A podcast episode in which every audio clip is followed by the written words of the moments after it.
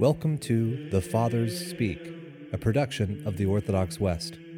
Each day, Father John Fenton reads a selection fitted to the Western liturgical calendar from one of the Fathers of the Church.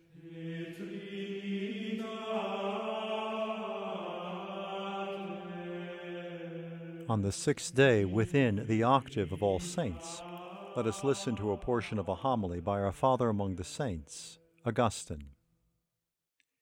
If we arrange the Beatitudes in a series rising in a graduated scale to a climax, fear of the Lord is the first, godliness second, knowledge third, fortitude fourth, counsel fifth, understanding sixth, wisdom seventh. The fear of the Lord corresponds with the humble, of whom it is said, Blessed are the poor in spirit, for theirs is the kingdom of heaven. This accords with what the Apostle says of those who are not puffed up nor proud. Be not high minded, but fear. In other words, do not be proud. Godliness is characteristic of the meek.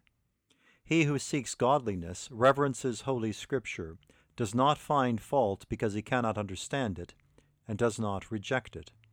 That man is meek. Hence is it said here, Blessed are the meek, for they shall possess the land as an inheritance. Knowledge applies to those who mourn. Through the Scripture they have become aware of evil things which hold them fast. When they were still unenlightened, they sought these things as though they were good and desirable.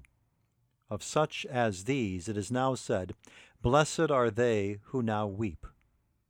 Fortitude describes those who hunger and thirst after righteousness. They labor earnestly, looking forward to the joy that comes from the possession of the true good. They honestly try to turn all affections from earthly and corporeal things. Of them it is said here, Blessed are they who hunger and thirst after righteousness. Counsel becomes the merciful, for this is the only remedy by which we can escape another great evil. We forgive others that we ourselves may be forgiven. We help others when we can, as we hope to be helped when we can do nothing. Of these it is said here, Blessed are the merciful, for God will have mercy on them.